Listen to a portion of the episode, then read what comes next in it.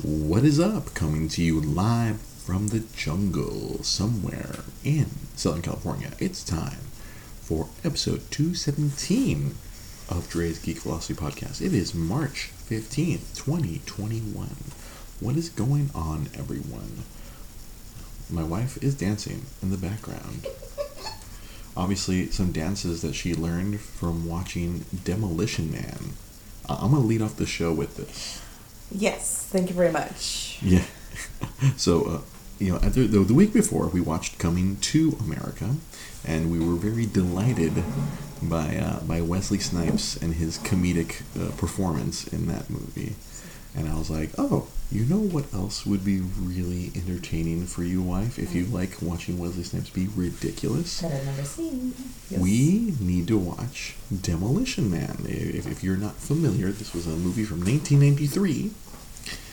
It was started by Sylvester Stallone. This is during his muscle peak, I think. He was like super duper muscular in his 40s, I'm sure, at that point. Mm-hmm. And it was him and Wesley Snipes. Mm-hmm. And it was always often pointed to this when the basketball player Dennis Rodman started dyeing his hair blonde. Really? After this, I don't know if he was inspired by Wesley Snipes' character in Demolition Man. I don't know what the motivation was in the movie, just to make him look dynamic. You didn't have Instagram yet. So yeah, if you haven't seen Demolition Man, it's on Hulu right now. And if you want something that's so bad that it's good. I mean, that's how I feel about this. I really am just entertained. It's not like good and bad at the same time. It's not objectively good, but it's not objectively bad. It's just it's how movies used to be. It was just a fun time. It's like a burnt cookie. It's like cookies are good, but like burnt cookies aren't that great. Not that but great. You're still gonna eat it on the top. Mm-hmm. I'm still gonna. I'll eat a whole burnt cookie. Or enough milk. Oh, White Man Can't Jump. That's another good one. I don't know if you've seen that one already. I haven't. Is that the precursor to Demolition Man? That was like those before. No, it's Wesley Snipes and Woody Harrelson. They're a couple of street ball hustlers. Oh, I haven't seen that. No. We'll have to see if that's available on streaming, or if we'll have to rent it from Amazon. Probably like pretty much any sports movie I haven't seen, except maybe like Mighty Ducks. Flying V. But yeah, I showed her Demolition Man. I was happy to find it on streaming. I'm pretty sure I have it in my DVD collection somewhere. Mm-hmm. That would require going to my mom's house to get my DVDs out. But yeah, Demolition Man. Oh, just I was watching the movie, I realized, oh my god, I do quote this movie a little more than I thought I did. Because any time it's like, we shall have dinner at Taco Bell. Like, what, it's going to take me out for a burrito and a chalupa? And today I actually listened to How Did This Get Made. Oh my god, were you dying? I was. Jason Mantzoukas is completely like, he's trying to fuck his daughter. Yeah. Mm-hmm. And then when he realizes that it's his daughter, and he freaks out, and then he takes his helmet off. And Yeah, if you have seen Demolition Man, I highly recommend go on YouTube and find How Did This Get Made? Subject, Demolition Man. Paul Scheer, Jason Mantzoukas, and June Diane Raphael. Mm-hmm. And I think Wyatt Cenac was their guest, and it was just hilarious. Mantzoukas is just obsessed with the fact that an early version of the script, that Sandra Bullock's character is his daughter. The daughter lover. He's a daughter lover. He's trying to bang his daughter.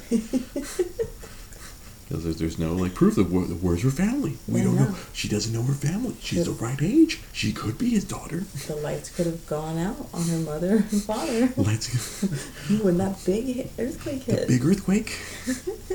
It could be his daughter. They could have lost track. San Angeles. the manic energy with which Mantzoukas is passionately about trying to figure out if that's his daughter. It has to be his daughter. Yeah. Mm-hmm.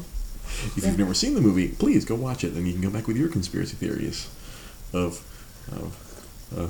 John Spartan. Yeah. Mm-hmm. John Spartan and Lenina Huxley. It's just it's a good bad movie. I felt like the 90s were just a lot of good bad movies. So like movies that were bad but also good. right? It just needed to be entertaining. Yeah. Yeah, this movie is full of, like, the weirdness of the future. Be well. So, like, apparently the director was, like, a installation artist. He does, like, He's, like, this, like... but he's really well known for, like, and all his art is very, like, huge installations and big... I don't know. They explain this in How Did This Get Made? Yeah. Oh, okay, because I haven't listened to that episode in years. But, oh, yeah. Like, and then it was like, oh, well, that reads. Like, oh, like, it wasn't directed bad. It wasn't bad direction, but it was very... Because I remember, like, when we were watching it, I noticed the name of the director. I'm like, I've never heard of this director. No, because it was some random director. You know, interesting. Like, how is this not, like, one of the typical 90s directors, John McTiernan or something? The 90s was very art film. Mm. You know what I mean? Like, I guess so. Like, it was very... independent film too, you know. But this was not an independent film. This was reason you might. Also, the casting was different. Remember? Oh, okay. So they were going to cast Jackie Chan, actually, Wesley Snipes' part for Simon Phoenix. Yes, as the bad guy. Where his English was not nearly as good at that point as it is probably currently. Because remember, he does kind of like a. Racist, anti-Asian kind of. Yeah, he sees the Asian people in the museum, and he starts doing the. He does a little thing. And I was just like, oh, that would not have been good. No, that'd be weird if Jackie Chan. Well, I don't think. Well, it's the impression that like Wesley Snipes only signed on because he was allowed to improvise every scene. I think that's the beginning part. I was listening to it again the other day. The director's cut. Like I want to really see the director's cut. I wonder if exists. The director's commentary. Oh, director's commentary. Yeah, because apparently Wesley Snipes had started just doing a whole scene in Spanish. And they're like, oh, we're just going to keep it. Like, was like the beginning, during the parole hearing, and like, he's reading the things and he's like saying it back to him in Spanish. Yeah, yeah. Amazing. But yeah, it's just like, what? That's freaking awesome. And then we're going to have, what's the other dude's name? Rob Schneider. Oh, man. Remember that super action hero with his ponytail? What? In the movie? He was in the 90s. Oh, Jean-Claude Van Damme? No, with the pony, the Indian. Oh, don't want to be Indian? Yeah. What's it? Oh, God. My brain is exploding right now. It's the dude that I make fun of all the time. He's really fat now. Hard to kill. Freaking. Come on, people. Come on, help us out here. Hard to kill. Help us out. On Deadly Ground. Under Siege. Steven Seagal. Yes. He was supposed to be John Spartan in the first draft. Yeah. What a weird movie. Steven Seagal and Jackie Chan. Mm-hmm. That's like the other version of Bad Boys that was supposed to exist with John Lovitz and Dana Carvey. And what was her name? Tank Girl. Oh, Lori Petty? Yeah. She was cast for Sandy Bullock's part. Really? But that she had done 2 days of filming and was like, fuck this. She was out. I was like, wow, that's pretty crazy, right? That's like was it the other guy before Michael J Fox? There was a guy like Eric Stoltz was going to be Marty McFly, and there was footage like he shot at the Point of Hills Mall for a couple days. Like there was footage of him in the the Marty McFly outfit, right? And it was just like, no, they fired him, and then they brought in Michael J. Fox. They fired him? Yeah. They fired him for whatever reason. I guess it wasn't working or whatever. And then like, then obviously, bring in Michael J. Fox. Oh, he's Marty McFly for the rest of his life. Mm-hmm. Oh, thank you. Anthony Dwight came in with Steven Seagal at the end. Nice. But I'm trying to imagine Demolition Man with Steven Seagal and Jackie Chan and Lori Petty. Would not have worked out. I have, I guess, a short, funny Lori Petty story. It was L.A. Comic-Con over here at... the convention center, and it was funny. Like it was a 3D convention. She was supposed to be there Friday, Saturday, Sunday, and she didn't show up till like Sunday afternoon. That's fucking awesome. Because I remember the convention coordinator was like, "God damn, Lori Petty, she always no shows these damn." It's like I think they might have comped. They might have comped to the table. That's why she kind of was like whatever, and she showed up like Sunday, and then she had a line. There's all these dedicated Neil. Tank Girl or freaking A League of Their Own freaking Lori Petty fans. They were just lined up and she's right there. I remember just kind of laughing. I'm like, oh, now you show up. Look at all these people who wanted to give you money. You could have had this all weekend. That's cool. I feel like Lori Petty doesn't need it. Like she doesn't care. She's like sis. About that. I'm sure she lives within her means. She's not like a typical Hollywood person. She probably lives within her means. Mm-hmm. Anthony Toy agrees. It would have been horrible with the cast. Mm-hmm. Like, the alternate cast? Yeah. I'm just picturing Steven Seagal. Horrible. Phoenix! Or it would have been like, Phoenix, I'm going to kill you. I'm going to go talk to this machine and swear I did to get some toilet paper. Oh, and I don't know if you don't remember because you kept on wondering, but the three seashells. The director did explain. The director explained the three seashells. Okay, so here's the three seashells. Okay, so two of the seashells you hold in one hand like chopsticks, and you pull out as it's coming out, and the third seashell you chop it off or wipe it off. Okay. Pull it off. And then you take it to the sink and you wash them off because they're fucking clean seashells. Like, dude, is it worse than you thought it was? Did I just blow your mind again today? You pinch the loaf as it's coming out. Mm-hmm. With the two seashells. With the two seashells, you pinch. Like you're making a pearl. You're making a big brown pearl. You pinch the loaf so you're just like, you're anticipating, what do you do when you have diarrhea? Oh, dude. Who has diarrhea in the future? With their mocha broccoli smoothies? They're probably regular as fuck. They're just pinching freaking perfect bread loaf out of their butt. That's why they outlawed freaking fat, because like and sex and sugar and everything. Doctor Cocteau. Yeah. Like, oh, we cannot. The diarrhea undoes the three seashells. Like the island of Doctor Cocteau. Doctor Cock, cheese and crackers. Mm-hmm. No, those were three seashells. Those were my three seashells. And then Anthony Toy makes another. Taco Bell is your freaking. Everyone has the runs. How are you supposed to use your three seashells if you're only eating Taco Bell? It's called Taco Smell for a reason. Taco Smell, Taco Hell, Taco Gel, Taco Taco It's oh man. So gross. So yeah, if you've never seen the movie, you should go. It's on Hulu. Enjoy yourself. It's a nice Come back. Message me on Facebook, tweet at me, and tell me what you thought if you haven't seen it. At Dre GP Podcast. Your theory get the runs Huxley. From the get the runs from the border. If you believe that Lena Huxley could potentially be his daughter, and that was secretly written, Dang Wong says, "What do you stepped into a philosophical analysis of the 1993 movie Demolition Man? Don't watch it with your kids. No, do not watch it with your kids."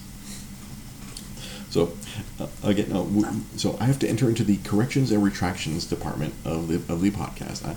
If you've been catching the Dre's Geek Philosophy Bites, that's the name that my wife helped me workshop over the weekend. And as she strolls away, she's not coming on camera. She's as long as Ty is little, she has retired from podcasting. She used to step behind the camera with me before Ty was born, but she. Aside from one episode last year, she has retired from podcasting until Ty's a little bit older, and then he's gonna jump on the show, and it'll be all three of us, I'm sure.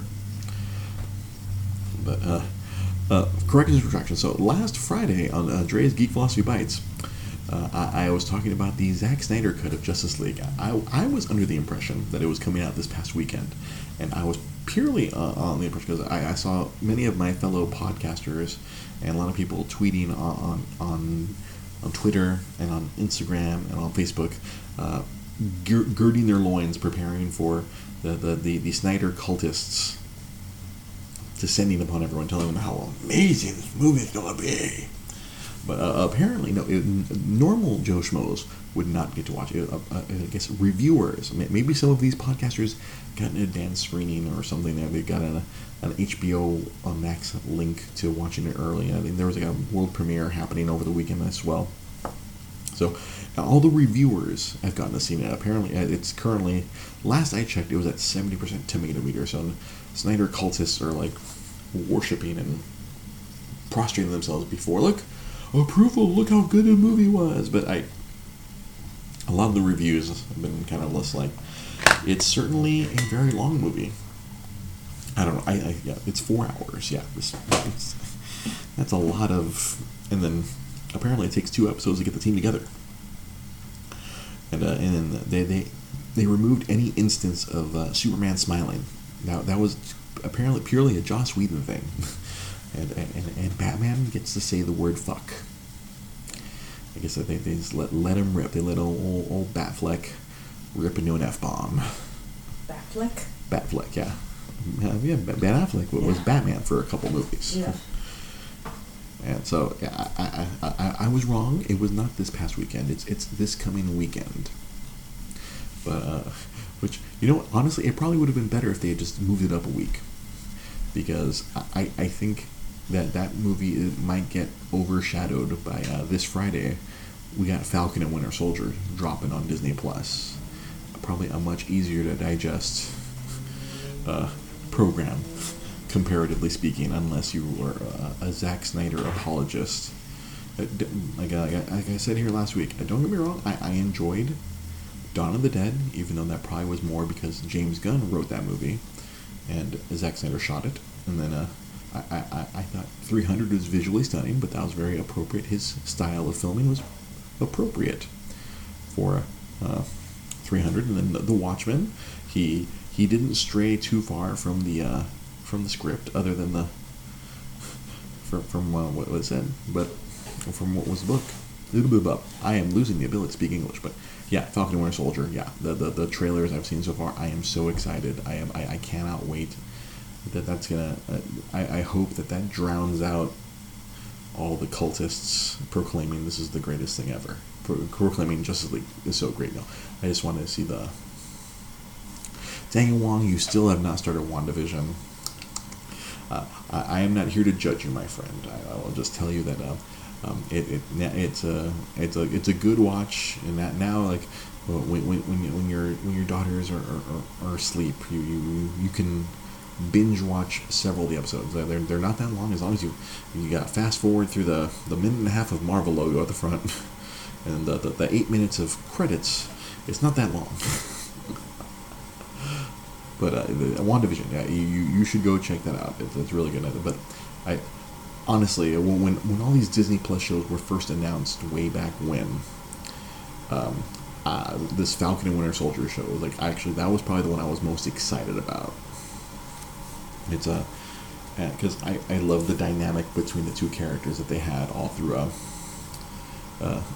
Sitting, everyone's not used to this. Like, that's funny. Like, your daughters love the show, but hated waiting a week. I know that this is something that people younger than us they don't understand. They're used to Netflix has spoiled everyone in that instance of, like, oh, just dropping all the episodes all at once so you can just binge watch it. It's like, no, back in our days when you, Anthony Toy, and Dangle, and myself, we were young man, and Damon, if you're still there, when we were young men, we used to have to wait a week for whatever shows we really liked. We had to wait a week. Like, oh, you see a piece of plot, and you had to wait for the next week. You keep waiting. And then you'd go to school, or you'd go to work and talk to other people about it. You could discuss it civilly in person. Back in the olden days. Back when all of this was on top of my head. Plus commercials. Yeah, exactly. You couldn't just fast forward through your DVR. Yeah. Daniel Wong, you were correct. It builds character. You had to want it. You had to have patience to make it through, to like get to that next episode. Yeah, it's like I don't know. I remember being at Macy and after a great episode of In Living Color, going to school the next day and talking to all my friends about all the funny sketches, and we're just repeating the sketches. And just laughing about them and enjoying them for like a couple of days, and it builds up till the next episode of In Living Color. And I'm like, oh, I can't wait! Like that anticipation. Like then that was appointment viewing. If you had a favorite show, you had to make sure. Oh, okay, I can't have anything else going on. I have to be home at this time to watch my show, unless you were sharp enough to figure out how the timer works on the VCR. That was my battle with the X-Men animated show, because my mom always took me out of the house Saturday morning around the time the X-Men animated show. Like, I kept trying to figure out. I think the critical error I kept making, I kept setting the VCR, but I didn't know that I had to turn off the VCR so it would turn itself back on and start recording. Or by the time I VCR time, yeah, like it was like the epic frustration like that. Like my mom would take, we'd have to go run some sort of errand Saturday morning, and I'm like, oh, but X-Men's coming on. Oh. I'm like, set the VCR. It was like 3-4 episodes, and I was like, oh, I think. I was like, oh, my mom, like, you have to turn it off. I'm like, I have to turn it off? But if you turn it off, it doesn't do anything. But no, dummy, turn it off. You see the little timer. Boom. Finally got to record my X-Men, and I do it wrong and, like, cut off, like, the beginning episode or cut off the end of the episode. You know, turn it off so it could turn itself back on. Chaos. These kids, they don't know how easy they have it. They can just go on the internet and find the show that they wanted to watch. Dredging up the past is that's something we can really do on the internet. Yeah. Oh, that's right. James right here says his gripe was recording live events and it going longer so you miss the end. Yeah, exactly. Back in the old Monday Night Raw days where, like, oh, it'd have an overrun. It would overrun 5-10 minutes. So you record Monday Night Raw from, like, 9 to 10 p.m. Or 9 to 11 and go into 11:05. Like, you missed the end of Stone Cold Steve Austin stunning somebody. And Damon, you were correct. This is why our generation was buying the DVDs. The amount of money I spent on DVD box sets in the late 90s and early 2000s. It's Dredge Podcast. Ah, well played, dang along. I'm always dredging up. Now it's eating up all the re-listen remakes. So, for whatever reason, my wife and I, we were talking about, like, old things, like, from fast food places, and I was like, oh man, I remember, like, there's, like, because we were laughing about the, you know, how Popeyes has a chicken sandwich, and apparently KFC barely. We drove by a KFC on Saturday, and then they're doing their own version of the Popeyes chicken sandwich. And I turned to my wife, I'm like, man, when I was a kid, they had these tiny little sandwiches. They were called Chicken Littles. And I was like, I don't know why they never brought those back. There were these tiny little things. It was just a piece of chicken. Looked like a freaking little square. Slap some mayo, put it on a little tasty bun. They'd sell you a bunch of them. And so I was like, when we got to the destination we needed to get to, I pulled out my phone. I was like, Googling it. Like, you know what? I'm going to Google this shit. I bet there's an image somewhere on the internet. And lo and behold, there was. It's like, look, these things were 39 cents. And then my wife was like, 39 cents? I'm like, yeah, this was like the freaking 1987. No, but these specific, I know. Yeah, that's right. They had the double down. But for whatever reason, like, they always would take these sandwiches off the menu. I think they had the Snackers, but the weird thing they were doing with those Snackers, they were just taking their chicken tenders off the freaking fryer and putting them between a crappy bun. Like, these were, like, dedicated chicken sandwich, like, whatever they were using in 1987. These little smashed fillets of chicken that were deep fried in batter. They were perfect. They were perfect little squares. The perfect amount of mayo on them. I could eat a whole bunch of them. And I realized, I'm like, oh, no wonder my parents could buy me a bunch. They were like 39 cents. I know that's still a good amount of money in 1987 dollars, but it was like, what the hell? Why can't they ever bring these back? And then, like, as I spelunked through Google, I got further and found out, like, oh yeah, they brought it back in different crappier versions. I'm like, no, not the same. And then that triggered my wife's memory, where she's like, oh, you know what I miss? I miss the McShakers. So they had I guess in the late 90s, the McDonald's had the salad in a cup. You just added the dressing. 30, okay. Oh, Daniel, I hope that's not a literal conversion. That would hurt my heart if that's a literal conversion of 39 cents in 2021 be $2.99. If that's a literal conversion, I'm about to have a heart attack.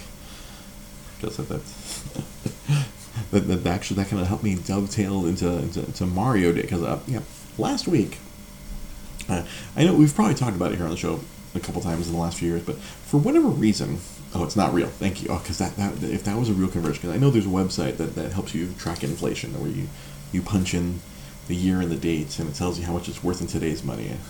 And I used to always use that to show people, like we're $50 for a game now compared to $50 for a game in the 80s. Yeah, I remember paying $50 plus tax for Mega Man 4 on the NES. Like $50 then was probably a lot more money. I think there was a conversion chart. I think it was like $110. Conversely, like that'd be the equivalent of paying $110 today for a game.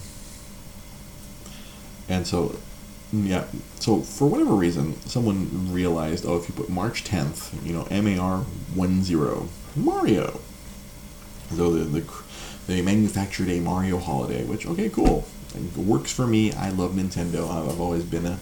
If you've watched this show for any length of time, I'm a big Nintendo guy. I worked for them. I still support their products. Even if you knew me back in school, I've always been a Nintendo guy, even way back when. So like, okay, cool, Mario Day. I'm still trying to wrap my head around like what if this was a marketing person who figured this out, or if it's just a bunch of random nerds realized this. It's been happening where like I think it was like 2-3 years ago, Google. If you went on Google Maps. You could turn your car on Google Maps into a Mario Kart, and it would make all the noises as you were driving to your destination. I think that was either 2017 or 2018. And it just now it's been like that now. And it was pretty hilarious because I guess all the Mario Switch games were really cheap last week. Like I internally laughed. I told my boss, I'm like, we're not going to sell any Mario games this week because they were all under our cost. They're all like $38 or $39. I'm like, wait, our cost is more than that. Well, we're not selling Mario games this week at all. and so I talked about. So if you watched the Dre's Geek Philosophy Bites, right? Monday, Wednesday, Friday, short videos. There was one earlier today that I struggled to post because the internet and my phone were not cooperating while I was at work. I talked about some of my favorite Super Mario games. Obviously, Super Mario 3 for the NES. In my opinion, that's kind of peak Mario for me. I know a lot of people are more about Super Mario World or even Super Mario 64, but me, Mario 3, just that those crisp, short stages, and just that feeling of flying. You get that power leaf. You run a little while. And Mario puts his arms out, and then you hear the little noise, and you start flying. Bloop, bloop, bloop, bloop, bloop. It makes me feel like I'm 10 years old just thinking about it. It's just it's like that warm feeling in my heart. Anytime I can fire up Mario 3 on whatever, I can play it on so many devices because I've gotten it for every single device that it exists on. I played it. I was doing a long playthrough on my Switch. I remember last year when they added all the old NES games to the Nintendo Online service. They kind of like their own kind of like weird kind of Netflix or their own little Steam library within the Switch.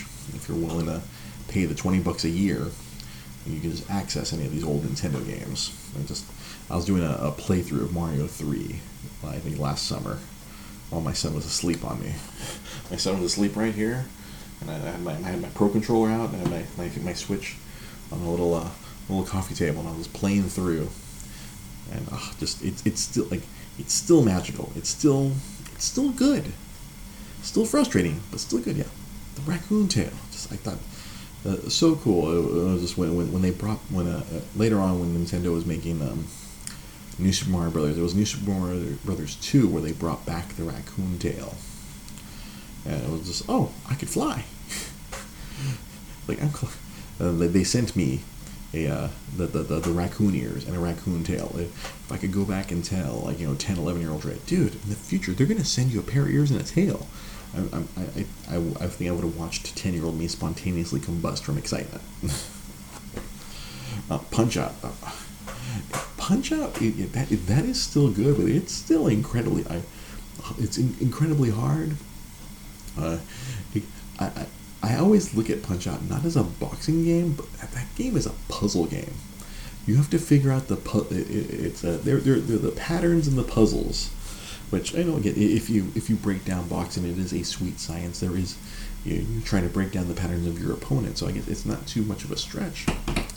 But yeah, Punch-Out. I think I have a physical copy of Punch-Out. It's currently in the possession of executive producer Sam Zia, because he had gotten an original NES for his birthday 3-4 years ago. And I let him borrow the six NES games in my possession. So I think I forgot where I'd found some NES games. I don't know if it was a Game Crazy or it was some game store that was like, oh, we're just clearing out all our old NES stuff. I'm like, I'll take these. And I was like there was like Double Dragon 2, Double Dragon 3, Chippendales Rescue Rangers, and then it was Mike Tyson's Punch-Out, not the Punch-Out with Mr. Dream, which they had to do after. Mike Tyson got into his legal troubles. It was still the OG Mike Tyson's Punch-Out, I had those. I forget what the other games were. I had six. There's a photo where I took a photo of it. Like, here, Sam, this is what I'm lending you. I took a photo of it, so I have documentation of what I lent you. So I know my brain's not gonna remember, but this phone, which is now 2 phones ago, I'm sure the photo's still on there. I just have to plug in a lightning cable or maybe even a 32-pin Apple connection to get that old phone up and running. So I'm like, oh wait, Sam, I need those 6 games back for my collection.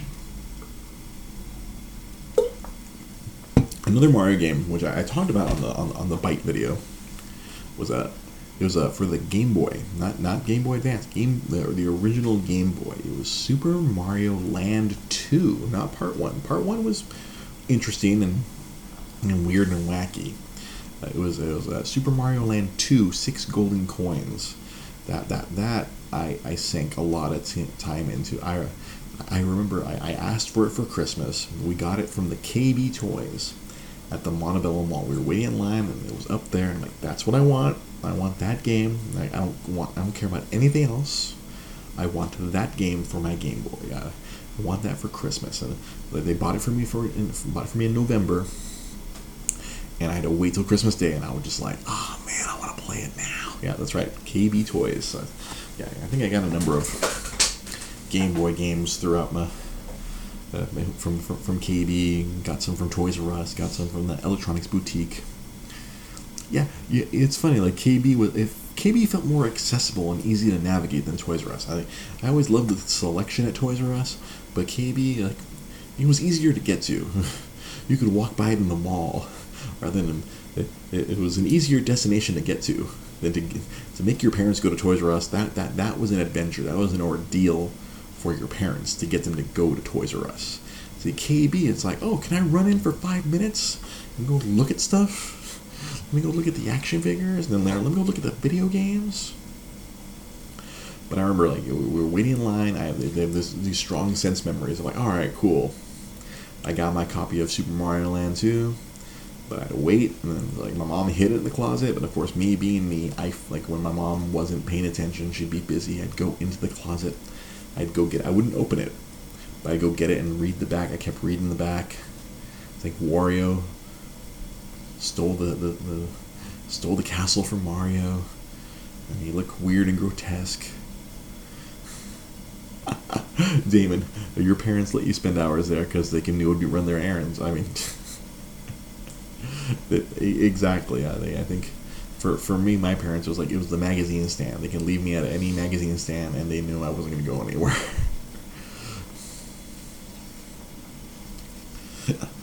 Oh, let me see. Right, what did Daniel Wong here say? KB, you can puppy dog eyes your way into something you thought you needed, play it twice, and throw it in the closet.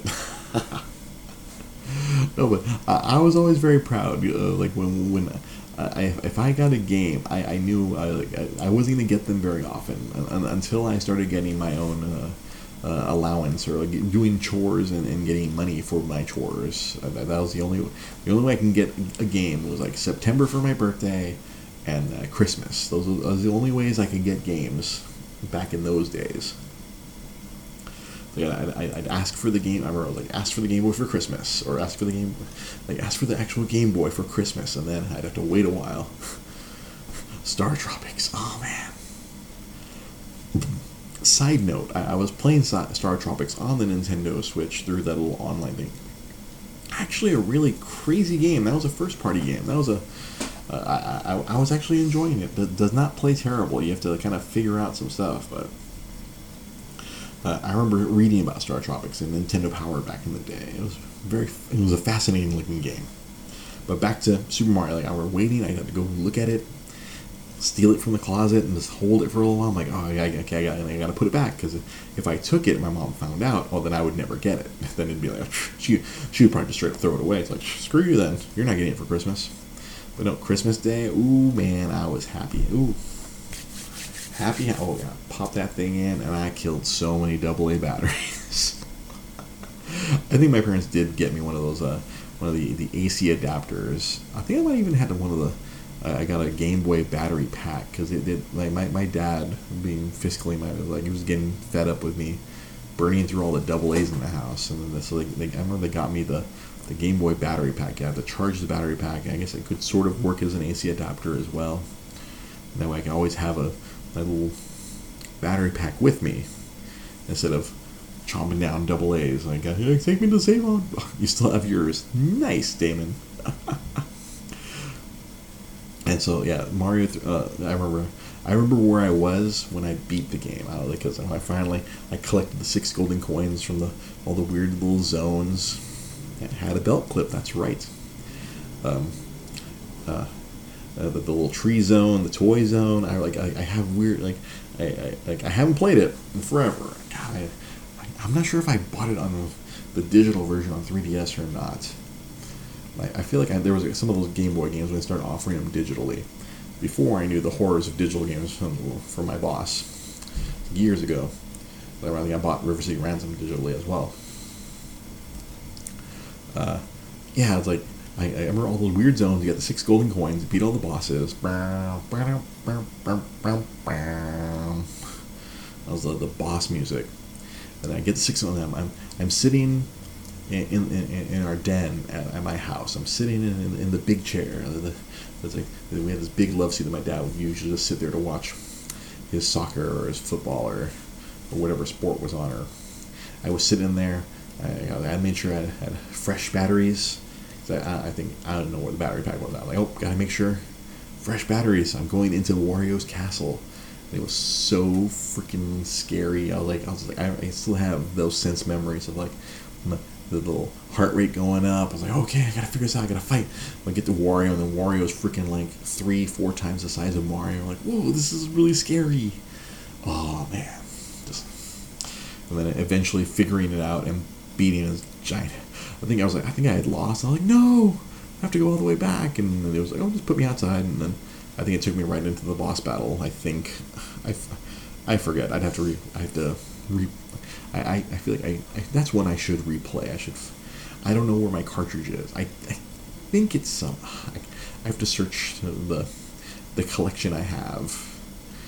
I don't know if I have it. I have all these other Game Boy games. I have both of my OG Link's Awakenings, the original one I bought, and then the DX I bought later on in life, and I got both copies of Final Fantasy Legend 2 that I have, but I was like, where is my Super Mario Land 6 golden coins? I'm sure the battery backup is useless on it now. I'm sure it can't retain a save game, but that was a really good one. Like instead of the raccoon tail, you had the bunny ears. It was really weird. Daniel, you were super late to the Game Boy part. As soon as I got it, Taro had his color one from Japan. That's good old Taro Takioka, or Taro Tapioca. That guy, he was always on top of it. I credit a lot of my video game knowledge to Mr. Taro Takioka, because he was on top of everything. He got the imported Street Fighter 2 cartridge from Japan. He got the he imported Final Fantasy V. I'd watch him play that. I'm like, whoa, this is insane. I have no idea what's happening. All those characters have different jobs. And it was until like years later where I was able to play Final Fantasy V on the PlayStation 1. And I could go on. I kind of knew a lot of things, but it was still a really hard game. But yeah, he was on top of everything in video games until he started getting laid in high school. And he's like, screw this video game stuff. I'm getting pussy. Yeah, because Taro went to J school, so he could read Japanese. It was like, it would blow me away. And I also have to credit Taro for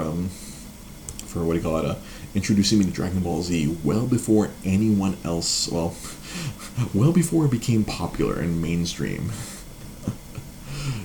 But yeah, he would get tapes from his relatives in Japan that they would record the episodes of Dragon Ball Z as they were happening while we were in middle school, and they'd record however a month's worth or whatever, 4 or 5 episodes, and they just mail him the tape, and he'd pop it in. I'm like, of course, I'm just sitting there, dumb little guy. I have no idea what they're saying, but it looks really cool.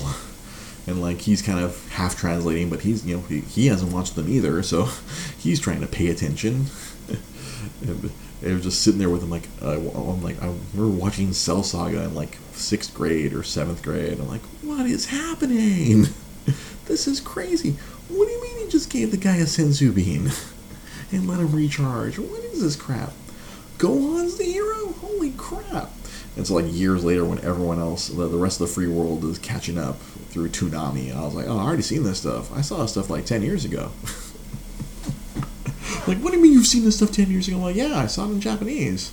It's my friend Taro. He'd get it from Japan. Before the internet. Yeah. It was funny. I think I remember I ran into Taro years later. I think when we were all adults.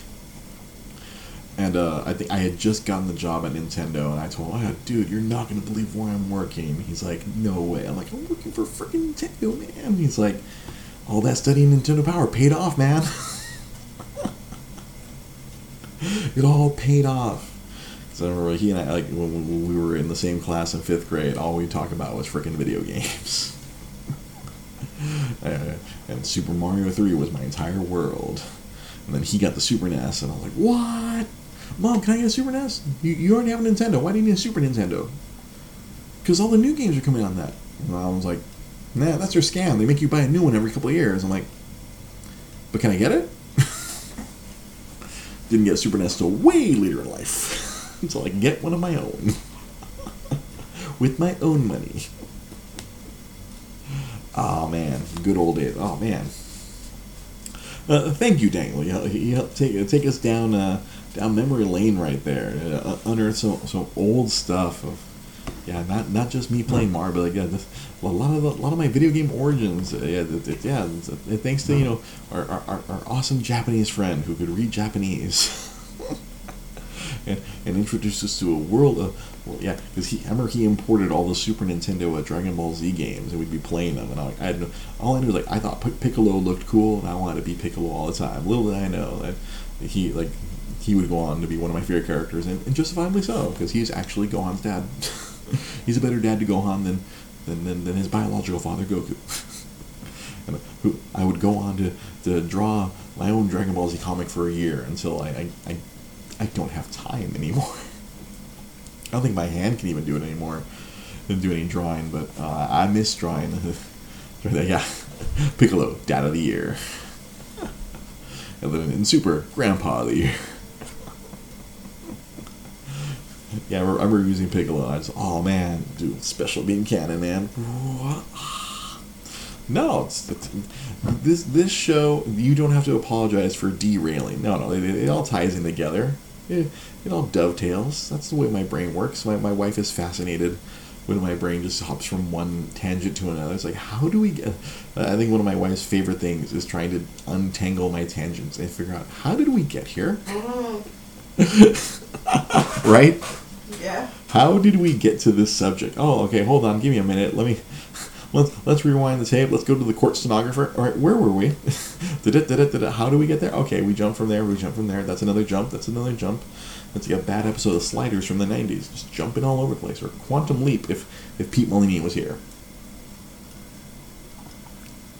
Speaking of Pete Molini, I got to see our good friend, good old Pete Molini. I took Mr. Ty over to a park over there. Yeah, the stream of consciousness. That's right, Daniel. That's why we get along so well, Daniel. Stream of consciousness. Hop from one thing triggers another. So this past Saturday, Mama Bear needed some alone time to work on stuff. So me and Ty went to this park over in I guess it was San Gabriel, Vincent Lugo Park. Totally different from when I was there as a kid. But yeah, me and Ty took him to the park. We goofed off, and then right nearby, former home of the podcast, Nostalgic Books and Comics. So me and Ty made a quick visit to good old Uncle Pete. Rosie, your mom, she's watchful that the fruit doesn't fall far from the tree. Tiger's going to be president. Yep. Trying to make sure Ty, got to make sure Ty's going to go on tangents. You need to help him untangle them too. Daddy's half of that brain is Daddy's crazy brain. So yeah, we paid a visit to our former podcast home, the Nostalgic Books and Comic Store, and me and Ty hung out with Uncle Pete for a little while, socially distanced. Naturally, we were a nice good table length apart from each other with our masks on. And Ty had a Ty didn't have his little pacifier. I always joke, I'm like, his pacifier is his mask.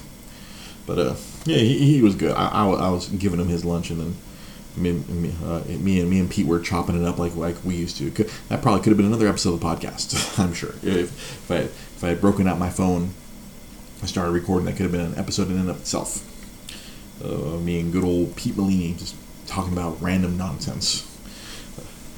And it was funny. I should have had a clue. Like, did you watch the Snyder Cut thing yet? It's like, nope. I'm like, I thought he hadn't watched it because he had no desire. He didn't watch it because it wasn't available yet. Ha. But yeah, we got to see good old Pete. His store is doing well. He's doing good. He's been very focused on his business, and apparently his business is going well. He's getting lots of new customers. He's been still typical Pete Molini, very busy, making his own life difficult. That's just what he does. He finds new ways, and then, yeah, he has remodeled the store at least 3 times, I'm sure, since the last time we were there recording the show before Ty was born. But yeah, so look at time. I guess maybe it's time for an announcement. Let's announce something. So if you have a sharp eye, like Mr. Damon Lamb, or like earlier today, Mr. Jai T. Potter had a very sharp eye. I'm sure if you've been watching the Dre's Geek Philosophy Bites, there's a TV in my office. I've set up a TV, and there's been games playing on in the background. If you have a very sharp eye, maybe you can figure out each of those games. If you can do that. If whomever can figure out all those games, there is a prize. Yes. If you can identify all those games, if you didn't see them, go back and watch. If you, whomever can identify who are, I've been trying to figure this out. I was going to say the first one to identify, but I don't want to punish those. So if you can figure it out, the first person, or if there's only one person who can figure out all, I forget how many there's been so far, 7 or 8, figure out the games, I will purchase you. I will open up the catalog of some of our retro games at the warehouse, and I will reward you with one of them. Something from the PS2, something from the GameCube, maybe something from the PlayStation 1. Who knows? It'll be. I'm going to make a selection. I'll provide a selection. Probably some of my favorite games. If you can do this, so it is the 15th. You are on the clock. Whomever can identify all the games, go back and watch them. They're right here on Facebook. They're on Instagram. They're on YouTube. There's 2. I have to. We're 2 episodes behind on YouTube. YouTube has always been a bugaboo for me, trying to upload stuff onto there. So, this is our first contest. I'm going to try to do this every month. So, go back. See, because Damon was saying, well, Dre, why you got to move. Why aren't you letting us completely see what's back there? Because I've been building this up from then. So, starting from the first episode of the Dre's Geek Philosophy doesn't have a game in the background. So, you can go back and rewatch that one too, but I'm holding a lot of video games, but from the second episode on. So I think that should be about 7 or 8 games, because I did one today as well. Identify them. So to turn that in, either send it to us via by any means of communication, whether it's an Instagram message, or if it's through Facebook Messenger, through through a Twitter DM if you must, or if you want to be formal about it. You may turn them into DreCervantes32@gmail.com as well. Subject line, March contest. So if this goes as well as I hope it will go, we'll have an April contest and a June contest. And maybe if this helps get some momentum for the show, we might have bigger prizes. But that's a future problem. Right now, we're dealing with this. I will curate a list of games for the winner, and if we have multiple people, let's say we have 10 different people who are able to identify all 8 games, and then we'll have to rely on wonderful RNG. We'll do that live. I'll set up the camera. We'll set up an RNG program, which will assign numbers or whatever, and then we'll RNG it out for whoever will be the winner. So this is very exciting. I probably have to set up a separate announcement video for people who are not going to go this deep into the podcast, but hey, this is a kind of a reward for those of you my dedicated viewers. If you get this far, if you hang out, if you're here live with me, you're the first ones to know. So hey, you can get to work. If you go back and rewatch by any means, either right here on Facebook, Instagram, on YouTube, our 3 primary sources of distributing the show. I never get around to putting it up on Twitter, but you can let me know via Twitter. Remember, so it's @DreGBPodcast, but whichever is easiest for you to watch. I'll get those other 2 uploaded onto YouTube. Last Friday's and today's uploaded onto YouTube. Hopefully by the end of the night tonight. That way, everyone can get to work, figure them out. I saw that Ryan Tanaka, I don't want to give this away, but one of the answers is already posted underneath one of the videos. So that's one of them already. That's a freebie. That's your free space on the bingo card. If you find which version, he commented on one of them. And I think today, Jai gave away a little bit of the answer today on one of the other platforms, but it's not the full answer. If you can identify each of the games, turn them into me. Bye. March 31st. I'll give everybody 2 weeks, because for some of these, everyone leaves to go watch and submit. I know, this is why I saved it for the end of the podcast, and probably have to do a separate video to give some of the non-regular viewers an opportunity. But I wanted to reward those of you, reward the Damons, reward the Ryans, the Daniels, the Jameses. Have an opportunity. Margie, you can tell Pablo. I'm sure Pablo will be able to figure out most of them very quick, if he's as sharp as he seems in regards to video games. So that's our big announcement. How should we get this to you? Either Facebook Messenger, either the podcast, or if you're one of the most of the viewers can have my direct Facebook Messenger. You can send it to me via Instagram. Messenger, you can say, well, I guess for a lot of people that's the same thing nowadays. I haven't updated my Instagram to do that. You can send it to me via DM on Twitter, or DreCervantes32@gmail.com if you want to be nice and formal. Subject line, March contest. There's many different ways if you want to submit your entries. I will tabulate them up. I'll have an Excel sheet. Or if you're like Damon, you have my direct number, you can text them to me. If multiple people can figure out all of them, then we'll have an RNG contest. If 10 people figure out, I can't afford to buy 10 people games. No, I can squeeze one game out for you, my viewers. It's an investment into you to reward the people who watch this show. This is, I guess, you're supposed to do stuff like this to get more viewers, but I want to reward the loyal ones first. You have the best opportunity. I'll probably this Wednesday's Dre's Geek Philosophy Bite will probably be the nano. So you guys have a 2-day head start on anyone who randomly happens upon that video on Wednesday. So that's the big announcement. That's the announcement. I've been hinting towards this the last few weeks, but yes, go back. Some of them are going to be easier than others. Yeah, my texting. I mean, my phone's on silent. Warren says texting would be sound annoying to my family. I think all of us is in our own little world. What of it? Nothing. Exactly. Well. It's okay. So yes, remember at DreGP Podcast on Instagram, at DreGP Podcast on Twitter. If you happen to be watching this on another platform, time to we've got a crowdfund.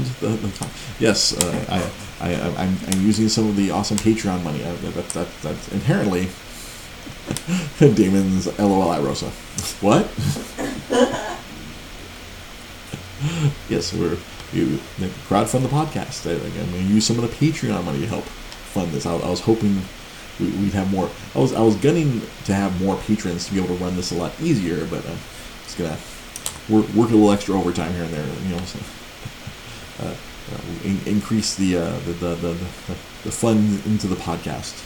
If you want to help support, the show, we do have a store on eBay where I am selling video games.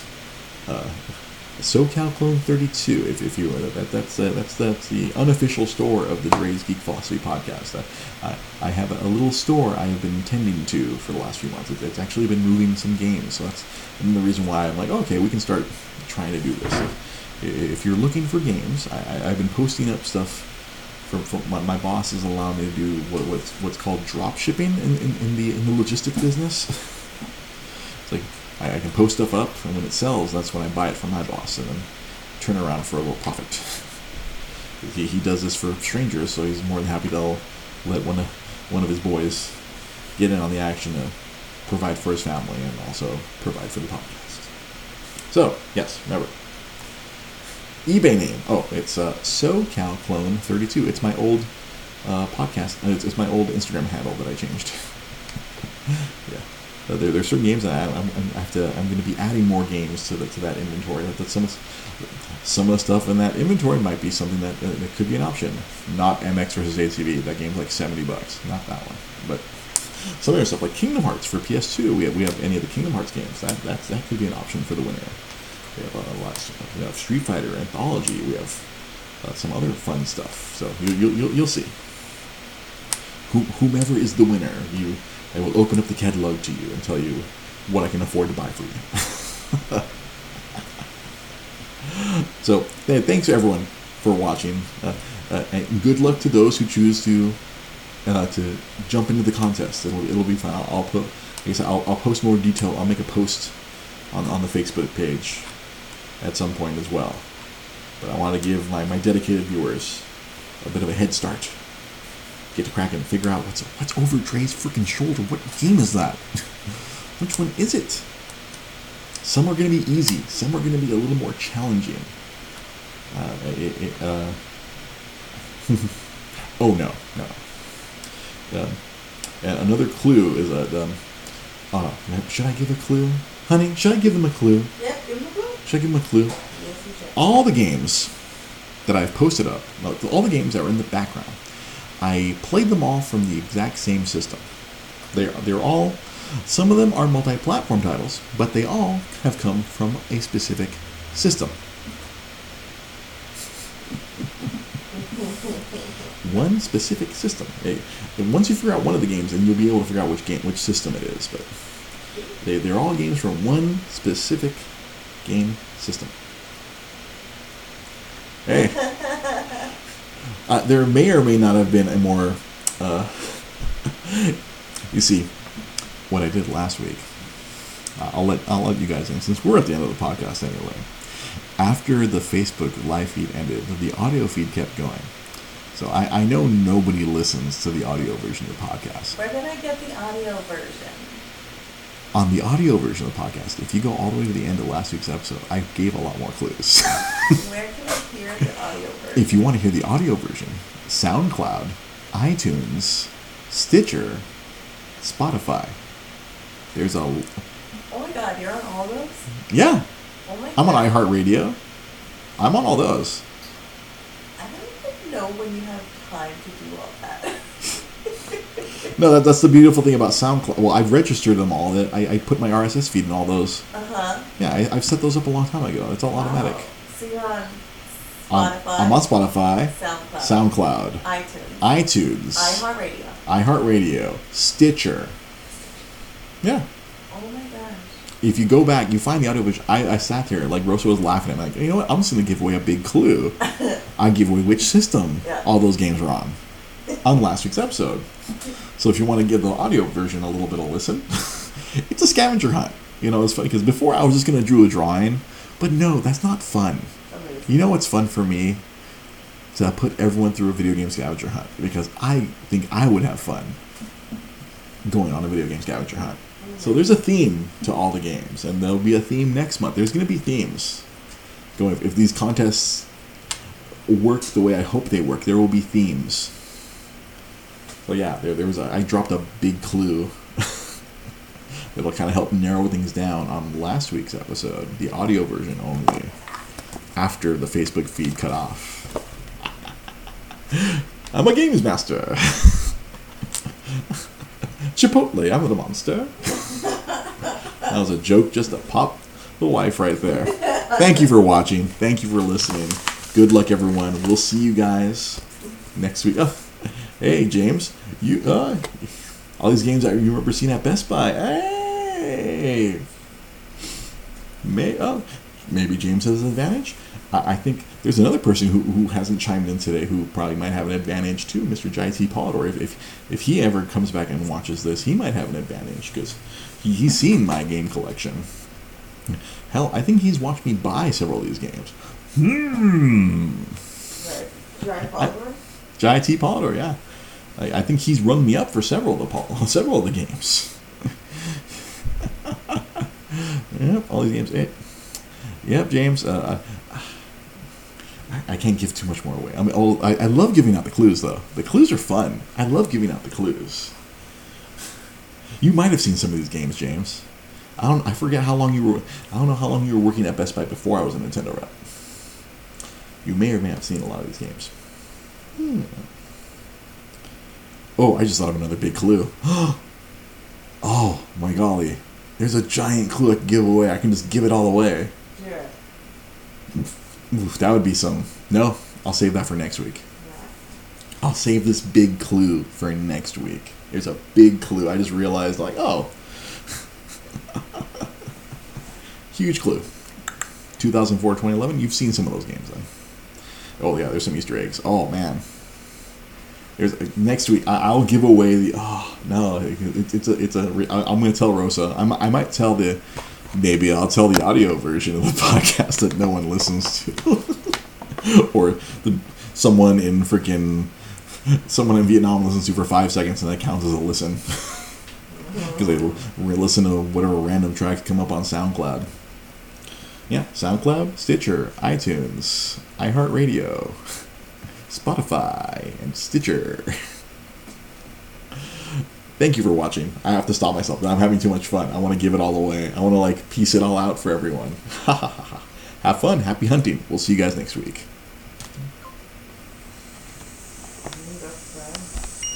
All right. So if you're still listening, if you're looking for another clue... Oof, this is a big clue. Do you think I should give this out? This is like a big clue. This could theoretically... I think you already gave enough clues. Yeah. You know what? If you got this far, then you're doing really good. You're trying really hard. You're trying to find all the clues. I'll give you the clue next week on the audio version. Next clue next week. If you got this far. I appreciate you. If you got this far... Mario Kart Double Dash. If you got this far. I have to reward you if you got this far. Mario Kart Double Dash. That's all I'm going to say. Okay. Good night.